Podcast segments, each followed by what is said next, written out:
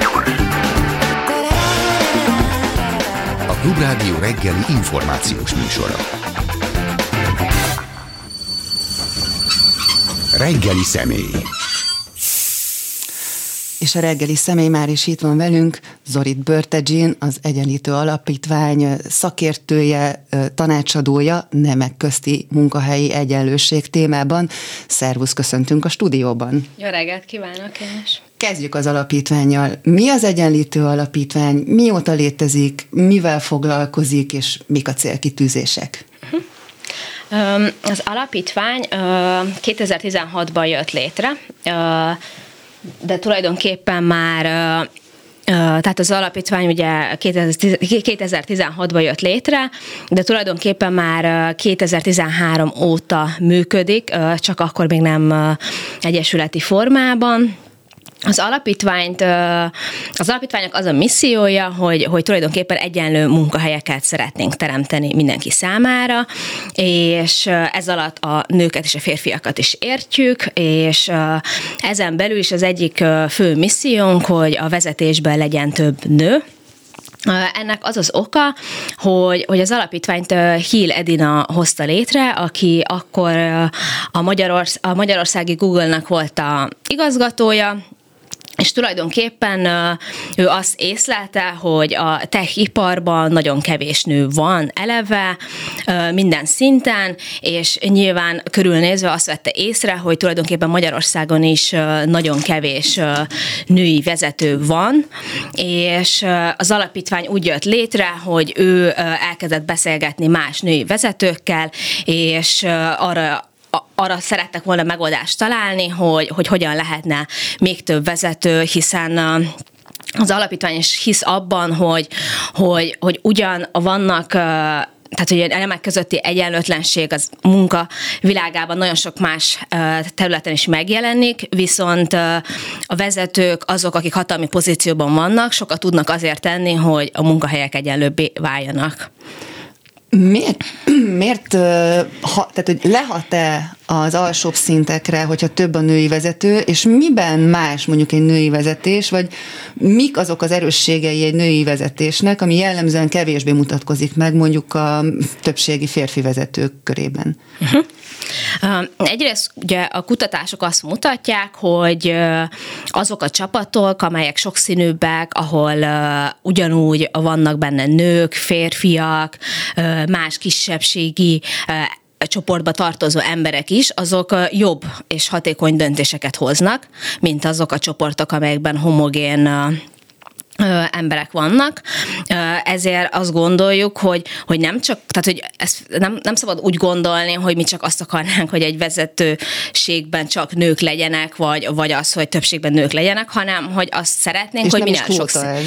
Nem, hanem hogy minél sokszínűbb legyen egy csapat, de nyilván a kvóta egyébként egy eszköz arra, hogy ez megvalósuljon, és egyébként igen, tehát vannak példák, amik azt mutatják, hogy nyilván, ha a vezetőségnek fontos a nemek közötti egyenlőség, fontos az inkluzivitás, akkor ők azt tudnak tenni egyrészt a szervezeten belül is, hogy legyenek olyan programok, olyan szabályzatok, amelyek segítik azokat is, akik marginalizált helyzetben vannak, de nyilván a cégeknek a működése az kihat kihat ugye más cégekre is, uh-huh. és ezért így cégeken túl igazából a társadalom más szegleteire is eljut. Tehát, hogyha veszünk mondjuk egy munkavállalót, aki ugye a cégében hall mondjuk arról, hogy milyen szexuális zaklatás szabályzat van, az sokkal inkább képzettebb lesz abban is, hogy mit jelent eleve a szexuális, szexuális zaklatás fogalma például, vagy, vagy mit jelent az, hogy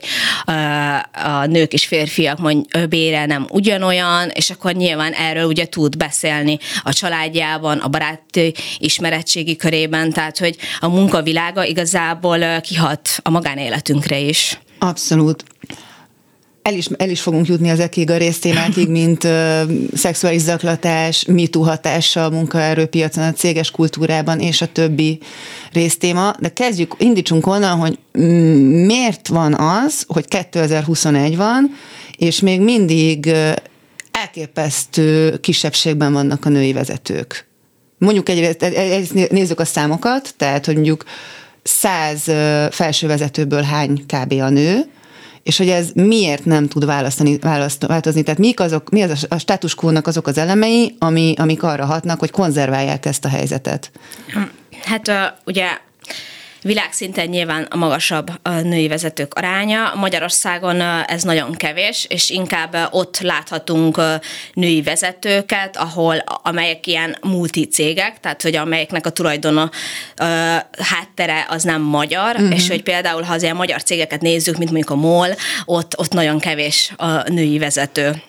És ezt ugye nagyon sokszor azokban a szakmákban is lehet látni, amit kifejezetten nőiesnek szoktak tartani, ugye? Tehát, hogy például mondjuk megnézzük a kórházakat, ahol rengeteg ápoló dolgozik, akik nő, akiknek a többsége nő, ott is általában azt látjuk, hogy a kórházigazgatók, meg a főosztályvezetők, ők férfiak. És ennek szerintem az egyik oka, vagy az alapvető oka az a társadalmi, tehát a szocializáció, illetve ugye minden egyéb ö, ö, nemi sztereotípiák, a nemi normák, tehát hogy igazából az egész ott kezdődik, hogy már gyerekkortól kezdve a lányokat és a fiúkat máshogy nevelik, a lányok, lányokhoz, meg a férfi, fiúkhoz más tulajdonságokat társítanak, és, és, és az egyik oka az, hogy, hogy a fiúknak sokkal inkább gondol, tehát a fiúk felé sokkal inkább éreztetjük azt, hogy ők lehetnek a jók vezetők, és ez kihat a felnőtt életünkre is. Tehát jól értem, hogy ha egy fiú jó érdek, érdekérvényesítő, akkor azt mondjuk rá, hogy bravo, jó kis katona vagy, csak itt tovább hajrá. Ha egy lány próbál meg érdekérvényesíteni, akkor meg azt mondjuk rá, hogy hát most mit játszod itt, elférfiasodsz, meg ez nem lányos, ez, ez nem illik egy kislánynak, hogy te itt most pattogsz, tehát, hogy jól értem, hogy itt ez már kb. az oviban elkezdődik, és aztán a későbbiekben mondjuk egy tárgyalóasztalnál egy asztalra csapó kemény férfitól elfogadja, mondjuk a, egy munkahelyen a munkatársak az erőszakosabb, vagy akár nem is erőszakosabb, mert ez nem, egy, nem jó irány, hanem határozottabb fellépést, míg ha egy nő határozott, lép fel határozottan, akkor ő megkapja azokat a jelzőket, amik nem rádióképesek. Igen, hogy a határozottság ugye egy olyan tulajdonság, amelyet a vezetőkkel társítunk, és azt várjuk, hogy a vezetők ők határozottak legyenek például, de közben ez egy tipikus olyan tulajdonság, amelyet a férfiaktól inkább eltűrünk, ami, ami egy férfinál előny, miközben a nőknél ez inkább tűnik úgy, mint hogyha ő egy ilyen erőszakos valaki lenne. Aki, akit ezért aztán meg is szólnak, és nem is feltétlenül érzi jól magát aztán az ember egy olyan helyzetben, ahol ezért kinézik. Nézzük meg egy kicsit azt, hogy, hogy üvegplafon. Eleve mi az üvegplafon jelensége, és engem nagyon érdekel az, hogy te hogy látod azt, hogy a MeToo hogyan hatott kimondottan az üvegplafonra? Uh-huh. Az üvegplafon ugye azt jelenti, hogy egy szervezeten belül uh, a nők vagy egyéb kisebbségi csoportok nem tudnak egyszerűen feljebb jutni. Tehát van egy ilyen átlátszó plafon, ami fölé egyszerűen nem tudnak eljutni.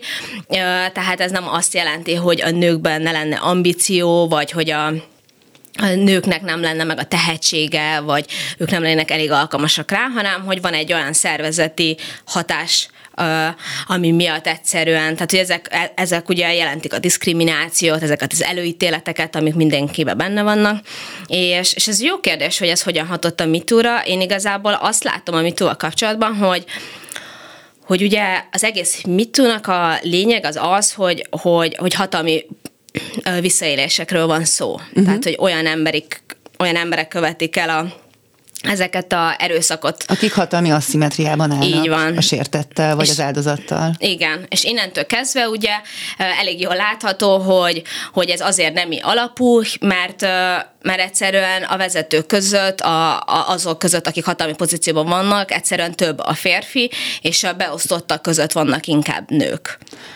Mert én nagyon sok olyan tanulmányt olvastam, ami azt állítja, vagy amelyek azt állították, vagy állítják, hogy a MeToo egyik visszacsap, visszaütött a MeToo azzal, hogy az egyébként nem zaklató magatartású vezetők nem merik mentorálni mondjuk a férfi vezető, a női középvezetőt, és ez csak még inkább megerősíti az üvegplafon jelenséget, hogy, mert ugye hát hogy jutsz feljebb a ranglétrán, úgy, hogy a fölötted álló mentorál téged, felkészít egy egyel komolyabb, nagyobb felelősséggel járó feladatra. De hogyha az ezzel kapcsolatos mentorálást egy azonos neműtől kaphatod csak csak meg, mert ő nem fél attól, hogy öt perccel később megjelentkezel a hárán, hogy akkor ő téged szexuálisan zaklatott, akkor ez egy újabb akadály csak a női karrierúton. Így van.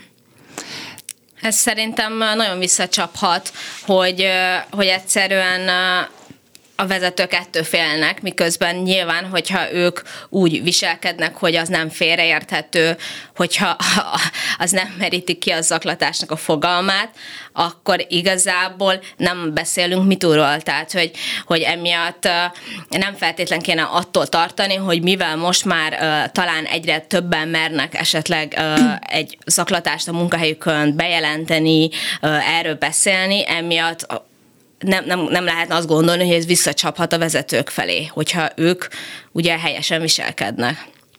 Hogy lehet egyébként feloldani ezt a helyzetet szerinted? Tehát mit tehet mondjuk az a női munkavállaló, aki azt érzi, hogy, hogy például ilyen okokból megreked a karrierje, és és nagyon sok, szem, sok ponton én, én azt is érzem, hogy jó szándékú férfi vezetők egyszerűen nem kapják meg azt a segítséget, ami, ami abban vinni őket előre, hogy ki küszöböljék a kínos helyzeteket, vagy azt, hogy, hogy ők, tehát nem akarnak rosszul viselkedni, csak nem mondja el nekik senki azt, hogy hogyan kéne. Igen, ez szerintem nagyon fontos, amit mondasz, hogy, hogy nagyon fontos az edukáció. Tehát, hogy itt azért nagyon sokszor arról van szó, hogy egyszerűen igazából nem tanítják ezt se az óvodában, se az iskolában, se később akár az egyetemen, vagy a családokban is ugye az ilyen ezekről nem szokás beszélni, tehát hogy, hogy, hogy tényleg vannak határok, és, és hogy erről nem beszélünk. Egyébként az alapítvány ezért is tartja nagyon fontosnak, hogy, hogy edukáljuk az embereket, és hogy edukáljuk a férfiakat is. Tehát, hogy egy férfi meg tudja különböztetni azt, hogy mi az udvarlás, mi az, ami akár egy munkahelyen is beleférhet, mert nyilván az egy érthető dolog, hogy mivel az emberek napi 8 órát eltöltenek a munkahelyükön, ezért ott is alakulnak ki romantikus kapcsolatok.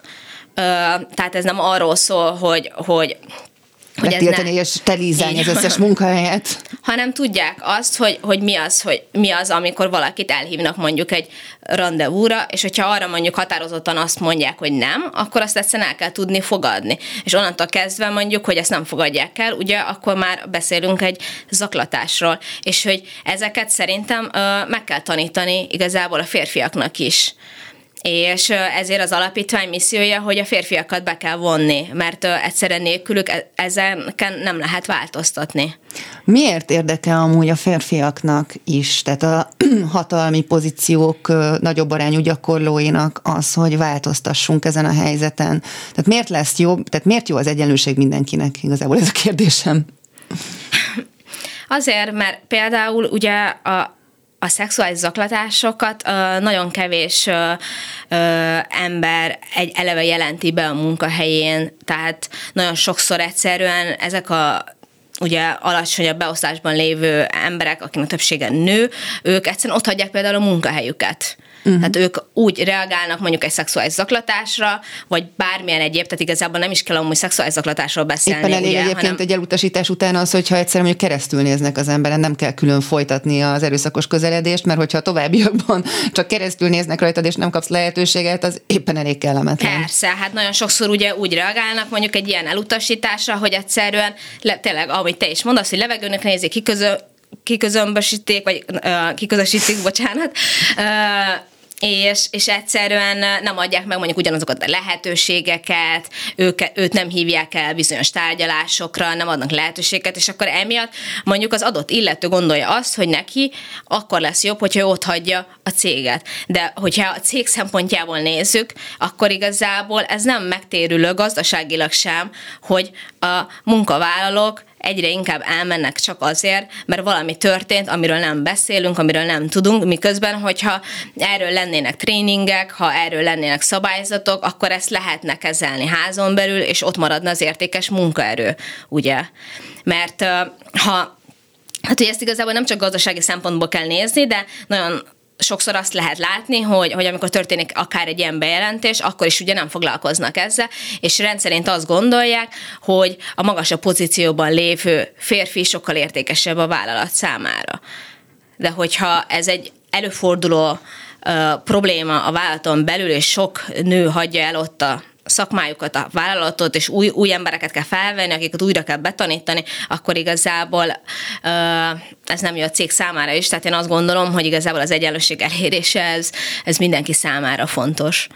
És ez megjelenik a céges szabadidő kultúrában is, tehát hogyha közösen eltölt, és nyilván nem lehet megmondani munkatársaknak, hogy munkaidő után ők hogyan töltsék el egy, egy, akár egymással a szabadidejüket, de hogyha ezek a mm, programok jellemzően mondjuk kambulik, akkor az automatikusan kiszorítja a nőket, mert azért itt nagyon-nagyon sok minden dől el ezeken a céges sörözéseken, meccsnézdéseken, hasonló programokon, és hogyha nem figyelünk arra, hogy itt is megjelenjen az inkluzivitás, tehát hogy, hogy, hogy, hogy ezeket a haveriba forduló szituációkat a nők szemére is hozzáférhetővé tegyük, akkor megmarad ez a férfi klub, ami tulajdonképpen le, lebetonozza azt a helyzetet, hogy, hogy a felsőbb szinteken a férfiak egymás közt működnek, a nőknek pedig onnan nincsen egyszerűen bejárása.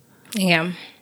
Igen, és akkor itt ugye visszatérünk oda, ahonnan kezdtük a legelején, hogy egyszerűen a, a divers csapatok azok sokkal jobb döntéseket hoznak tehát hogy a heterogén, a divers csapatok uh, hatékonyabb és jobb döntéseket hoznak, amik megtérülnek igazából Hiszen a cégek számára szempontok is. jönnek be? Pontosan egyszerűen tényleg az, hogy egy többféle ember van, más látásmóddal bírnak, más élettapasztalattal, más élmények érték őket, emiatt egyszerűen máshogy gondolkoznak. És egyébként még visszatérve arra, hogy miért jó az egyenlőség mindenki számára, tehát hogyha nem csak a, a munkavilágán belül maradunk, és mondjuk kitérünk uh-huh. a mhm. társadalomra, akkor ugye azt látjuk, hogy azok, akik szexuális, vagy bármilyen egyéb zaklatás, mert ugye munkahelyeken igazából mi, ö, van érzelmi, nem tudom, akár súlyosabb esetekben fizikai zaklatások is, tehát hogy itt azért a zaklatásnak is több formája előfordul egy-egy munkahelyen, és ezeknek olyan egészségügyi következményei is vannak, tehát az adott illető ugye életet stressz éri, ami kihat arra, hogy hogyan alszik, vagy hogy milyen egészségügyi problémái vannak, amit meg ha a társadalom szintjén nézzük, akkor igazából ugye őt el kell látni, tehát hogy ezeknek kórházi költségei vannak, a terápiák, tehát hogy azért ez a társadalomnak is igazából hát meg aki beteg, kerül. az nem termel GDP-t. Így van. A munkahelyi egyenlőtlenségek, illetve a toxikus munkahelyezem különösen abszolút nem csak a nőket érinti. Tehát a mobbing, a bullying, amit általában gyerekek között iskolai szituációban szoktunk vizsgálni a leginkább, abszolút jelen van a munkahelyi közösségekben is, és ez speciál bőven érheti a férfiakat is, és nem csak a feminin, és akkor a munkatársak által emiatt gúnyolt, de ez is egy lehetőség egyébként persze, de hogy nagyon sokféleképpen érinthet bárkit a, a toxikus munkahelyi környezet. Hogyan alakul ki egy ilyen? Mitől válik toxikussá egy munkahelyi környezet? Tehát mi katalizál egy ilyen szituációt? Nehéz felismerni szerintem, hogy milyen egy toxikus munkahely. És erről nagyon keveset beszélünk szerintem, de vannak nyilván olyan egyértelmű jelek, amiből már lehet látni. Szerintem a legegyértelműbb jel, amikor konkrét diszkrimináció történik egy munkahelyen. Tehát, Mondjunk példákat. Például arra, hogy, hogy mondjuk a egy azonos pozícióban is mondjuk a nők és a férfiak nem ugyanannyit keresnek. Ezt elvileg ugye a törvények tiltják, de mégis számtalan példát látunk arra, hogy ez történik. Magyarországon milyen számok, milyen, mik a mutatók, hogy ez mennyire jellemző százalékosan, hogy mennyivel keresnek kevesebbet a mondjuk a, tényleg azonos pozícióban az emberek? E, ezt szerintem nem vizsgálják annyira, ugye, mivel hogy ez tényleg a törvény tiltja, tehát hogy igazából ez, ez, ez, ez is létezik, de hogy erről tényleg ilyen, tehát ez arányaiban kevesebb is. Viszont ugye a nemek közötti bérkülönbség az 18% Magyarországon, ami viszont egy sokkal összetettebb fogalom, tehát hogy ebbe nem, az, nem csak az van, hogy, hogy ugyanabban a pozícióban nem keresnek a nők és férfiak. Hanem az alul fizetett pozíciókat kik viszik jellemzően. Az is benne van, benne van az is, hogy egyszerűen a vezetők között több a férfi, mint a nő, akiknek ugye sokkal magasabb a fizetése. Benne van az is, hogy hogy egyszerűen a foglalkozások is, a szakmák is elkülönöltek, tehát hogy tényleg azok a szakmák, ahol nők vannak többségében, azok alulfizetettek, és akkor itt felmerül a kérdés, hogy azok eleve ilyen alulfizetettek voltak, azért mentek oda nők és a férfiak nem azt választották, Plusz vagy fordítva. a nők eleve rosszabb bértárgyalók. Így van. Ennek mi az oka egyébként? szocializáció, nemi sztereotípiák, hát igen, tehát a nemi normák igazából erre sajnos vannak kutatások, amik ezt mutatják, hogy, hogy ez tényleg így is van, tehát hogy eleve már a pályakezdő nők sokkal kevesebbet kérnek ugyanazért a pozíció, ugyanabban a, ugyanazért a állásért vagy pozícióért, mint a pályakezdő férfiak, és hogyha ugye a pálya elején már kialakul egy bérkülönbség a nők és férfiak között, akkor ez egyre inkább Görgetik. fokozódik, és akkor a nyugdíj szakadék, az pedig már ugye még magasabb, hiszen ezt így visszük igazából végig. És akkor igazából ennek egyébként tényleg egy nagyon kis részlete az, hogy tényleg van egy konkrét diszkrimináció, hogy mondjuk a munkáltató egyszerűen nem akar adni több fizetést a női jelentkezőnek, ha ő úgyis kevesebbet kér. Tehát emiatt egyébként nagyon fontos az, hogy tisztában legyünk azzal, hogy egy-egy helyen mennyit lehet kérni, és hogy a nőket, és hát nyilván a férfiakat is, mert hogy ez abszolút úgy van, hogy a férfiak között is vannak rosszabb tárgyalók, és, és hogy ők tudják azt, hogy mennyit érnek, hogy mennyit kaphatnak. És... Egyébként az nem eleve nem túl korrekt ilyen szempontból, vagy ez a nem közti egyenlőséget hátráltató jelenség, hogy mondjuk egy állás pályázatnál neked kell megadni a bérigényedet, és nem az van, hogy erre a pozira ennyi a fizetés, amit fel tudunk kínálni.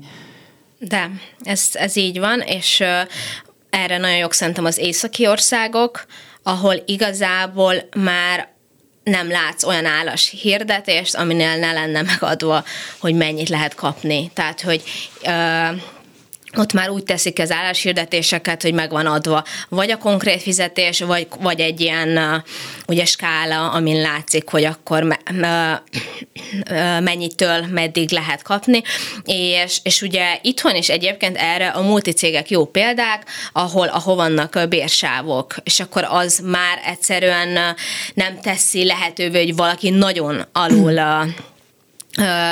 mondja a bérigényét. Lehet fizetéssel bántalmazni? Tehát mondjuk egy vezető, aki egy toxikus vezető ö, szerepel az eszköztárban jellemzően az, hogy például fizetéskülönbségekkel bántalmaz? Persze, hiszen mindannyian kiszolgáltatott helyzetben vagyunk, ugye, hogyha uh, azzal uh, zsarolnak, uh, hogy mondjuk te nem fogsz annyit keresni, mint a másik. De nem kapod vagy, meg a prémiumodat. Így van, tehát hogy azért Magyarországon elég fontos, hogy, hogy ki mennyit keres, és hogy mivel nagyon-nagyon sok szakmában egyszerűen eleve alacsonyak a bérek, emiatt visszatartó erő az egy-egy munkahelyen, hogy, hogy, hogy tényleg mennyit tudnak kínálni, és, és innentől kezdve, hogyha mondjuk nem ö, átláthatóak a fizetési struktúrák, nem lehet tudni azt, hogy mikor lesz fizetésemelés, és hogy az pontosan mennyi, és akkor ezekkel ugye vissza lehet élni. És ez, ez nyilván nem csak nemi alapon történik. Tehát, hogy ez egy tipikus munkahelyi bántalmazásnak amit nem rögzítettünk írásban, azt nem is ígértem meg. Így van. Tehát a másik nagyon fontos lecke, amit talán én tanultam az életben, az az, hogy mindent le kell írni. Tehát, hogy az a biztos, ami, ami a munkaszerződésben le van írva, és ez nem csak a fizetésekre vonatkozik, hanem például a munkaidőre. Tehát, hogy ha így nagyon általánosságban beszélünk a, a munkahelyi diszkriminációkról, ugye ez az egyik ilyen tipikus diszkrimináció, hogy a munkáltatók visszaélnek a, a munkaidővel. Mert hivatalosan nyilván van egy túlóra szám, amit nem léphetnének túl, de gyakorlat azt mutatja, hogy a munkáltatók ezt rendszeresen túllépik. Az is egy munkáltatói bántalmazási forma, amikor egyszerűen nem, tiszt, nem tartják tiszteletben a vezetők a munkavállalóik munkaszerződését. Tehát ez arra a típusú főnökre gondolok, aki azt mondja, hogy az a munkád, amire én azt mondom. Igen. Ezt hogy lehet kivédeni? Tehát ott, ott például írásban rögzítve van, hogy neked mi van a munkaszerződésedben, de ha odaáll veled szemben egy tekintélyszemély, vagy egy, egy, hát nem is tekintélyszemély, de mondjuk, hogy egy hatalmi, veled szemben hatalmi aszimetriában álló személy, aki a te főnököd és adott esetben dönthet arról, hogy mondjuk meghosszabbítják a munkaszerződésedet, akkor nagyon nehéz azért azt mondani, hogy bocs, nekem ez nem tartozik a, a munkaköri leírásomba. Igen, szerintem ez egy alkati kérdés, hogy ki az, aki erre oda tud állni, és azt mondja, hogy, hogy nézd, nekem itt van a szerződésemben ez, és akkor annyit fogok csinálni, amennyi ott van. De az embereknek a többsége egyszerűen ilyen helyzetekben lefagynak, és nem, nem tudnak reagálni, hiszen mégiscsak itt egy nagyon egyenlőtlen uh, helyzetről van szó. Tehát a munkáltató egyszerűen mindig sokkal magasabb szintjén áll ugye a ranglétrán, és, és emiatt egy beosztott szemmel sokkal nehezebb kiállni magunkért. Én itt azt látom egy megoldásnak, hogy egyrészt ugye sokkal jobban tisztában kell lennünk a jogainkkal, tehát ha nem is tudunk odállni a főnökhöz és azt mondani, hogy hé, más van leírva a szerződésben, legalább tudjuk, hogy elméletben ezt megtehetnénk. Szerintem az már egy előrelépés, ha tudjuk azt, hogy igazából csak azt kéne elvégeznünk, ami munkaszerződésünkben benne van. A másik az az, hogy összefogás a munkahelyeken.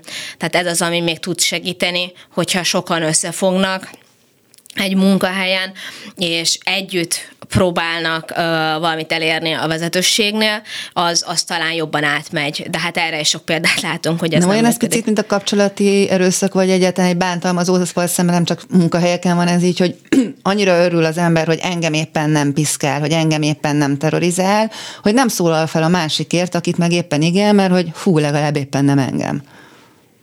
De, és, az ember, és a másik oka az az, hogy, hogy ugye pszichológiai kutatások is bizonyítják azt tulajdonképpen, hogy az emberek így szeretnek hasonlulni a többiekhez. Tehát, hogy igazából nagyon sok ilyen helyen még az is kialakul, hogyha van egy nagyon rossz, toxikus vezető, akkor, akkor több olyan munkatárs is átveszi ezeket a viselkedési ö, normákat és, és mintákat, és ők is gyakorlatilag ö,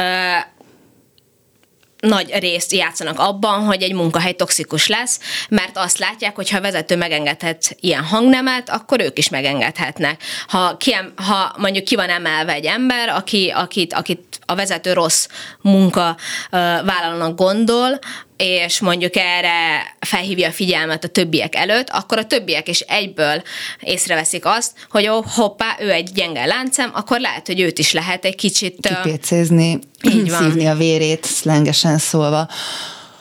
Uh, mondok pár példát uh, ilyen uh, magatartásokra.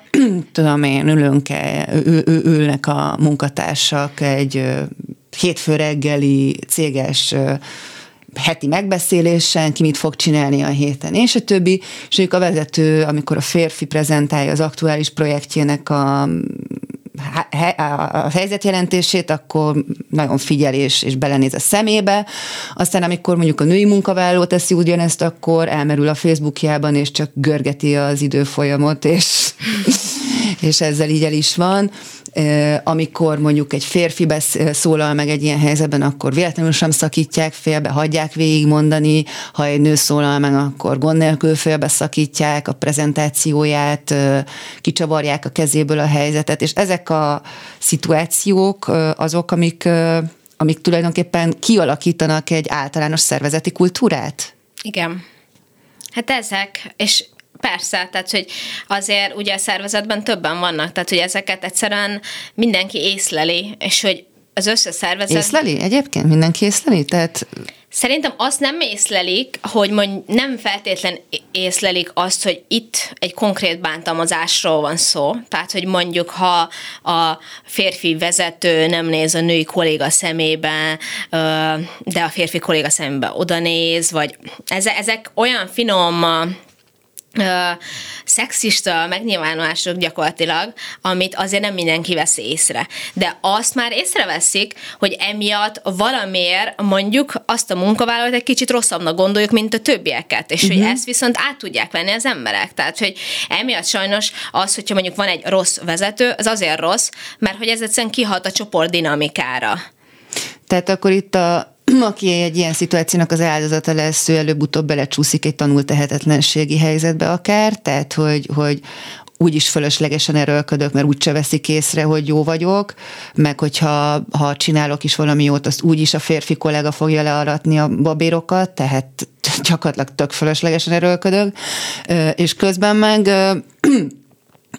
az, aki ezt nem veszi észre, az maga is hozzájárul ahhoz, hogy fenntartsa a rendszer. Tehát, hogy például mi, mi, mi vezethet valakit arra, hogy mondjuk bezsebelje a, a sikert, az elismerést mondjuk a női kollega munkájáért? Ez szintén egy rendszer szintű probléma, amennyire tudom. Persze, hát eb- ezekben ugye mindig vannak olyanok, akik kicsit kivételezett pozícióban vannak. Tehát, hogy amikor van, vannak olyanok, akikkel nem bánnak jól egy munkahelyen, nyilván vannak olyanok, akikkel meg jól bánnak, hiszen valahol uh, egy munkahelyen az is a lényeg, hogy, hogy a munkahely jól működjön, hogy hozzon eredményeket, és akkor nyilván az nem működik úgy, hogyha egyszerűen mondjuk a vezető mindenkivel nagyon rosszul bánik, ugye? Tehát és a kivételezett helyzetben lévőknek meg valahol nyilván az az érdeke, hogy, hogy ők mindig is abban maradjanak, hiszen valószínűleg ez akár elismer, több elismeréssel jár. Ez úgy hangzik, maga a kápókultúra katalizátora. Hát igen. Tehát beszélhetünk kápókultúráról ilyen szempontból? Tehát, hogy, hogy a kedvezményezett maga is bántalmazóvá válik azért, hogy a kedvezményezett helyzetét fenntarthassa? Igen, szerintem ez megjelenik a munkahelyeken, és nyilván az, aki pedig bántalmazott, az egyre inkább ugye elveszíti a önértékelését. Igen, azt érzi, hogy, hogy, hogy hogy igazából egy idő után elhiszi akár ő maga is, hogy ő egy rossz munkaerő, egyre kevesebb önbecsülése van, tehát egyre kevésbé tud kiállni magáért, és, és általában a bántalmazottak azok, akik, akik ott hagyják a munkahelyeket. Tehát nem, nagyon ritka esetben történik az, hogy, hogy itt mondjuk a vezetőt lecserélik, mert ugye a vezetőt mindig értékesebb munkaerőnek gondolják sajnos, mint a beosztottakat. És Pedig akkor... hát a rossz menedzser az maga a munkahely, akár anyagi, akár reputációbeli, akár szakmai halála. Így van. Én, én nem hiszek abban, hogy, hogy, hogy azért, mert valaki szakmailag jó, emiatt mondjuk egy vezető pozícióban maradhat, mert igazából... Tehát a menedzsment az nem csak annyi, hogy szakmailag jó vagy. Nagyon fontos. Tehát mik azok a soft skillek egyébként? Tehát ezek a lágyképességek, amik, amiket rendre a nőkhöz társítanak egyébként, tehát női vezetők elvileg ebben jobban jeleskednek, de ne általánosítsunk ilyen szexista módon. Mik azok a, ugye ezt így szokás nevezni, hogy soft skillek, amik, amik valóban jeleznek egy jó vezetőt? Az, az empátia szerintem az egyik legfontosabb, ö, odafigyelés, hogy egyszerűen lássuk a kollégákat ö, emberekként is. Tehát, hogy ne, ne csak azt gondoljuk, hogy, hogy ők munkavállalók, akik mondjuk egy cég ö, sikereért tesznek, hanem, hanem lássuk azt, hogy, hogy ők emberek, akiknek nyilván jönnek a saját problémáikkal, és, és, és, és szerintem észre kell venni azt is, hogy, hogy tényleg milyen csoportdinamika van, tehát hogy nagyon-nagyon hmm. sok múlik azon, hogy, hogy milyen az emberek, emberek hogyan viselkednek együtt, és ne csak az, hogy mondjuk külön-külön esetleg jók szakmailag. Tehát, hogy például erre egy ilyen nagyon jó példa szerintem az, hogy mondjuk milyen veszélyei lehetnek annak például, hogyha egy munkahelyre csak ajánlásra vesznek fel embereket például. Ah. Uh-huh. Uh, ugye ott is nyilván lehetnek előnyei is, hiszen mondjuk lehet sokkal megbízhatóbbak azok a munkaerők, akiket így vesznek föl, de a másik negatív oldalon pedig megjelenhet az, hogy mondjuk, hogyha a vezető ajánlotta azt az embert, akkor lehet, hogy sokkal, tehát hogy maga, maga az emberben is lesz egy ilyen megfelelési vágy, hogy akkor, ha már vezető hozott be, akkor nekem így kell viselkedni, de ez a többi munkatársnak is lehet egy jelzés, hogy akkor mondjuk ő lehet, hogy már így sokkal előrébb van, vagy más szinten vannak, mint ők, tehát hogy ez is így nagyon kihalt a csoportdinamikára, hogyha mindenkit ajánlással vesznek föl, akkor meg megint ott tartunk, hogy egy homogén csapat alakulhat ki, ami szintén nem jó. A munkavállaló mentális jóléte, az alapvetően menedzsment felelősség? Szerintem igen, hát ki másé lenne. Hát én azt látom, hogy, hogy a magyar munkaerőpiacon ezt, ezt nem nagyon sikerült még belátni. Tehát, hogy nem feltétlenül, tehát a multiknál igen, tehát ahol ugye jellemzően a tulajdonosi háttér az, az nemzetközi, de, de alapvetően nem látom jellemzőnek én legalábbis azt, hogy, hogy ez egy belátott szempont vagy tudás lenne, hogy, hogy már pedig a munkavállaló mentális jólléte az az egyik top menedzseri felelősség, illetve feladatkör. Igen, szerintem ebben biztos, hogy fejlődésre van szükség, de én mondjuk valamennyire pozitív vagyok, tehát azt látom, hogy, hogy egyre több cégbe jönnek arra rá, hogy, hogy nem mindegy, hogy, hogy a munkavállalók hogyan érzik magukat, vagy hmm. hogy éppen milyen a mentális egészségük, mert egyszerűen nem tudnak akkor jól teljesíteni, tehát nem tudják a cég számára azokat a sikereket és hasznokat és eredményeket hozni, ami fontos egy cégnek, hogyha ők nincsenek jól, és erre vannak konkrét példák is, tehát nem tudom, hogy lehet-e megnevezni cégeket, vagy tehát például van egy cég, ami, ami akkor megnevezés nélkül, ahol... ahol Szerintem nyugodtan van. Egy menop... Pozitív példákat emeljük ki. Igen. Tehát például a Tesco-nál van menopauza program, uh-huh. ami szerintem egy egy nagyon nyilván egy ilyen tipik, egy ilyen példa, ami, ami talán hát a nőköz köthető, de hogy ez szerintem, hogy egy cégen belül felismerték azt, hogy, hogy a munkavállalóknak jelentős része át fog menni egy ponton a menopauzán, és hogy ez hogyan hat ki az ő életükre, Hiszen és még van 15, a munkahelyi teljesítményükre. 15 aktív munkavállalói Így van. év. Ez egy nagyon dicséretes felismerés, azt gondolom vagy, vagy konkrétan szerintem az apa szabadságokat is ide lehet uh-huh. venni. Tehát, Abszolút. hogy ugye azért nagyon fontos tényleg kiemelni azt, hogy amikor nemek közötti egyenlőségről beszélünk, akkor itt azért nem csak nőkről beszélünk, hanem ugye nőkről, férfiakról beszélünk. És hogy nyilván a, a munkahelyeken a várandós nők, a kisgyerekes nők egy nagyon kiszolgáltatott csoportot képeznek, és rengeteg diszkrimináció éri őket, ugye ezt, ezt jól tudjuk talán. Meg nem hosszabbított szerződések a terhes munkavállalóval, bár a törvény tiltja, de szóljál, hogyha épp teherbe akarsz esni típusú munkaszerződések, tehát itt azért nagyon-nagyon messze lehet menni, de nagyon kevés szó esik arról, hogy milyen akár tényleg várható élettartam szintű hátrányt jelent a status quo a férfiaknak. Tehát az, hogy a férfi az elsődleges családfenntartó. Az önmagában a stressz és a kimerültség miatt egy olyan, hát hát kb. annyit csap le a férfiak várható élettartamából, amennyi a különbség Magyarországon például a férfiak és a nők várható élettartama között, az olyan tíz év környékén Igen. van. De akkor még nem beszéltünk arról az érzelmi deficitről, hogy mondjuk miért nem jár egy férfinak, aki ugyanúgy szülője egy gyereknek, mint, mint egy nő, ugyanaz a kezdeti érzelmi kötődés kialakítás lehetősége, mint ami ugye a nőnek, aki otthon marad egy szülési szabadsággal, jár, és elvitathatatlan gyakorlatilag tőle, Közben egyébként elvárt is, tehát hogyha ő nem ezt szeretné csinálni, akkor is el van tőle várva, hogy ezt csinálja, miközben a férfiaktól kb. ez abstart megtagadott. Hogyan lehet a mintállamok, hogyan tartanak ellen ennek a hatásnak? Hogyan lehet ezt egyébként ellensúlyozni? Például azzal, hogy, hogy, hogy, a, hogy a szabáknak biztosítunk ugye szabadságot. Tehát Magyarországon ugye a törvény szerint öt nap jár, és, és egyébként ugye van egy Európai Uniós irányelv, ami szerint ezt már tíz napra kéne emelni, és hogy ezt igazából már megtehette volna a kormány, de még ezt nem sikerült meglépniük, de, de valószínűleg, tehát ugye ezt meg kell tenniük, de vannak már olyan cégek, ahol egyszerűen sokkal több ez a szabadság. Tehát ha jó példáknál maradunk, a Vodafone, a Tesco is egy ilyen cég, ahol, ahol azt hiszem, hogy a Tesco-nál talán fú, 40 nap uh, jár, de igazából oh. nem akarok számokat mondani. És, ez, ez és egy tízszeres szorzó mert, majdnem. Igen, de lehet, hogy nem mondom jól, uh, és a, és a Vodafone-nál ez azt hiszem, hogy még több, tehát hogy 14 hét talán.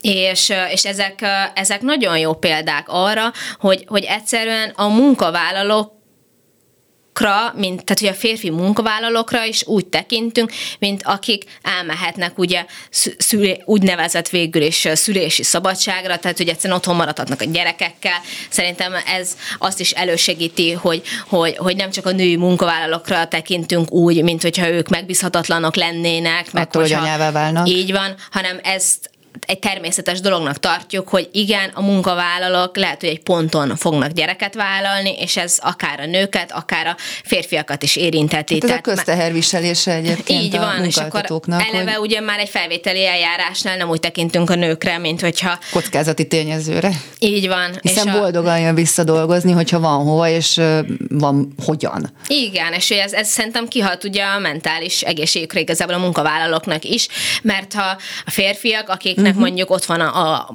otthon a új, a frissen, tehát, vagy, tehát született gyerekük. Akik és csak álmában látnak este. Igen, akkor, akkor azért nem biztos, hogy úgy tud teljesíteni, hiszen a férfiak is szeretnének részt venni az otthoni feladatokban, szeretnének a gyerekükkel időt tölteni, és hogyha erre nem kapnak lehetőséget, akkor nem feltétlen várhatjuk el, hogy ők ugyanúgy fognak teljesíteni. De behoznák és... egyébként, nem? Tehát a, amit eddig tudunk kutatási szinten, a boldog munkavállaló behozza, megtérül az a befektetés, hogy őt boldoggá teszi a igen. munkáltató, nem? Igen, és igen, és, és, és továbbá, amit svéd kutatások mutatnak, ahol viszont tényleg a férfiak is otthon maradnak a gyerekükkel, tehát megosztják a, a, ezt a szülési szabadságot, ott azt lehet látni, hogy azok a férfiak, akik otthon maradtak a gyerekükkel, tehát aktívan vettek részt. A korai kötődés igen, szakaszában jelen voltak. Azok egyébként a későbbi életszakaszokban is sokkal inkább részt vesznek ugye a gyereknevelésben, illetve az egyéb otthoni teendőkben is. Tehát, hogy igazából a gondoskodási munkát és a háztartási munkákat is sokkal inkább egyenlően osztják meg. És ugye ennek is igazából van egy megtérülő haszna a munkavilágában, hiszen az azt jelenti, hogy a nők akár hamarabb vissza tudnak menni a munkaerőpiacra, a nőknek mondjuk nem feltétlen kell rész munkaidőt vállalniuk, mert hogy a partnerük otthon marad, tehát, Mekkora hogy... pazarlás egyébként mondjuk az, hogyha csak a nőket, tehát a nőkön van a gyerekvállalásnak a terhe, vagy a gyermekgondozásnak a terhe, és mondjuk kiesnek a munkaerőpiacról akár 5-10 évre is, ez Magyarországon sajnos nagyon jellemző, és utána már a saját szakmájukba visszatérni nagyon nehéz, mert addigra elment mellettük a világ, de amit addig befektetett a társadalom az ő képzésükbe, az akkor kuka? Tehát, hogy ez mekkora kárt igen. jelent amúgy? Hát, ha így nézzük, akkor, akkor igen. Tehát, hogy igazából a társadalomnak, sem a gazdaságnak nem érdeke, hogy a nők több évtizedre otthon maradjanak. Nyilván ez egy egyéni döntés is valahol, hogy kik azok, akik otthon szeretnének maradni, de hogyha csak a, onnan nézzük, hogy a társadalom és a gazdaság érdeke, akkor, akkor számszerűen lehet bizonyítani az, hogy ha nők nagyobb arányban vennének részt a, munka, a munkaerőpiacon, sokkal több teljes munkaidejű állást töltenének be, akkor annak mennyi, mennyi lenne a GDP haszna. Tehát, hogy azért erre vannak a számítások. A, az időskori szegénységre is azért ez kihat, tehát ezt úgy értem, hogy a nyugdíjbérszakadék, az, hogyha lehet, akkor még az egyszerű sima bérszakadéknál is magasabb Igen. Magyarországon. Erről mit tudunk? Hát ez az uniós átlagot szokták mondani, és az ilyen 30% körül van. Tehát az látszik, hogy az sokkal magasabb, mint ugye a, a bérszakadék, ami 14% Hát igen, mert ugye mi alapján kapod a nyugdíjat, nyilván a ledolgozott évek száma, és a, az átlagkeresetet, amit életed során összetapsoltál magadnak. Igen. Tehát, hogyha azért egy három gyerek után, ugye, ha itthon tényleg a nőknek egy része otthon marad egy-egy gyerek után három évet, tehát az felszorolva az már 9-10 év. Zárásképpen maradt körülbelül sajnos, ha jól sejtem, két percünk erre a beszélgetésre. Mi az, amit az egyszeri munkavállaló megtehet saját magáért, és mi az, amit munkáltatóként az ember megtehet azért, hogy egy jobban működő, jobb hangulatú és így termelékenyebb céget tartson fenn? Hm. Munkavállalóként azt gondolom, hogy az a legfontosabb, hogy, hogy az ember ismeri a munkavállalói jogait. Tehát, hogy igazából a munkavállalóknak vannak jogai, és még akkor is, hogyha egyenlőtlenek a munkahelyek, vannak, amiket el tud érni. Szóval érdemes tisztában lenni azzal, hogy mik a munkahelyi diszkriminációknak a típusai, és ezeket hogyan tudja felismerni, hogyan tudja felismerni mondjuk a toxikus munkahelyet, és munka, munkáltatói oldalra pedig sokkal több mindent lehetne tenni. Tehát akár szabályzatok alkotásával, különböző tréningekkel, nekünk is az egyenlítőnek vannak rejtett előítélet tréningünk, Például, amit ugye hárvezetőknek, cégeknek adunk azért, hogy egyszerűen a kiválasztók is sokkal jobban ismerjék azokat a előítéleteiket, amik alapján mondjuk esetleg nőknek vagy férfiaknak éppen van előnye egy munkahelyen. És, és fontos szerintem, hogy, hogy, hogy ezeket igazából a munkáltatók a munkavállalók számára is elérhetővé tegyék. Hogyan lehet betartatni? Tehát az ember csinál egy SMS-t, vagy felállít egy keretrendszert, vagy egy, egy whistleblower rendszert, hogy akkor hogyan lehet jelezni, hogyha bármi baj van. Hogyan lehet betartani, betartatni ezeket? Mert a szavak szintjén sokra nem, nem megy vele senki. Hát nyilván az lenne fontos, hogy, hogy akkor a munká, tehát hogy a munkatörvénykönyvében is mondjuk akár legyenek ilyen szabályzatok, tehát hogy amiket, vagy, vagy, vagy tehát hogy a, ezzel ugye sokkal inkább lehetne betartatni hiszen, hiszen ezt a munkavállalók nehezebben tudják érvényesíteni, mint hogyha mondjuk törvényileg lenne kötelező bizonyos dolgokat elvégezniük a munkáltatóknak is.